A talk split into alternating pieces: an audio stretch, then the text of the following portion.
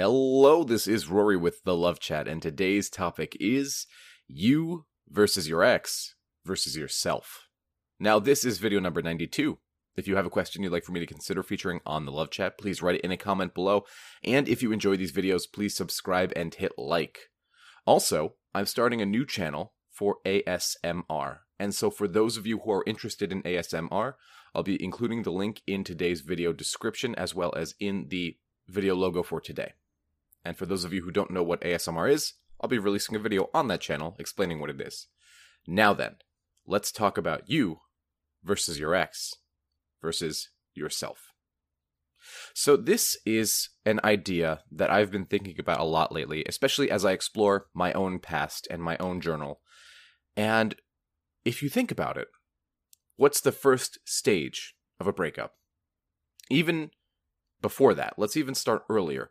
What's the earliest stage of contention in a relationship? Well, it's you versus your current partner, now ex, with some sort of fight, some sort of disagreement, or something's not working in the relationship, and then that leads you to the breakup. And now it's you versus your ex because you want to have your way, them back in your life. They want to have their way, which is the freedom, the novelty of being single, etc. And ultimately, you're against yourself because they walked away from you. And so you feel bad about yourself.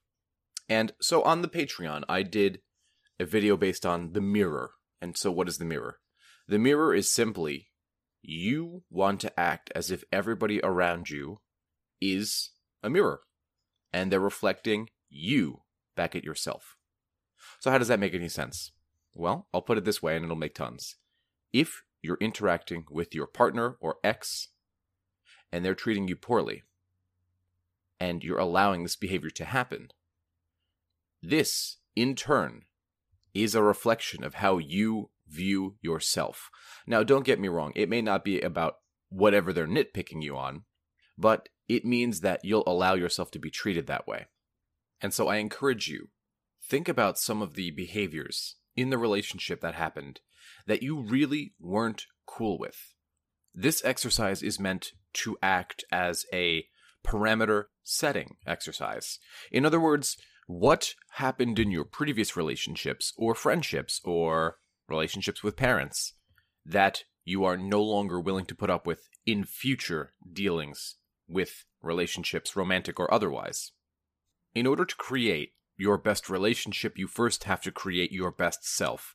And I know of no better place to begin doing that than allowing yourself the time and the space and, frankly, the permission to get angry about what happened in past relationships that you weren't cool with. We need to take that mirror and turn it into something that you really enjoy. Somebody that you're happy to go to bed with, and you say to yourself that, I like me, and I'm happy with what I see in the mirror. Obviously, the mirror goes beyond physical attributes, it goes towards emotional and mental and social attributes as well. It's an effective skill, and you use it far more often than you realize, and perhaps even unconsciously. Think about how your boss treats you at work. Think about how your parents talk to you. Think about how maybe a current partner treats you. Now, these don't always need to be negative, but I say this in almost every video is that we teach people how to treat us. And if we're not treating ourselves very well, then we're probably teaching people that we shouldn't be treated very well.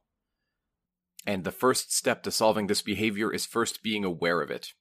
And so I encourage you take a look at the relationships that you've had, romantic, platonic, whatever, and ask yourself what happens in my life that I'm not okay with?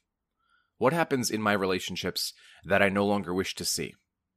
And then begin creating your best self begin addressing those things. Because when people are taught how to treat you, they can always be retaught. That's all I had for today.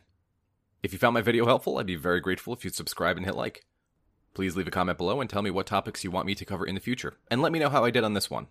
Additionally, I just started an ASMR channel, and for those of you who are interested in what ASMR is, I'll leave a link to that channel below, and the first video will be launching relatively soon. Until next time.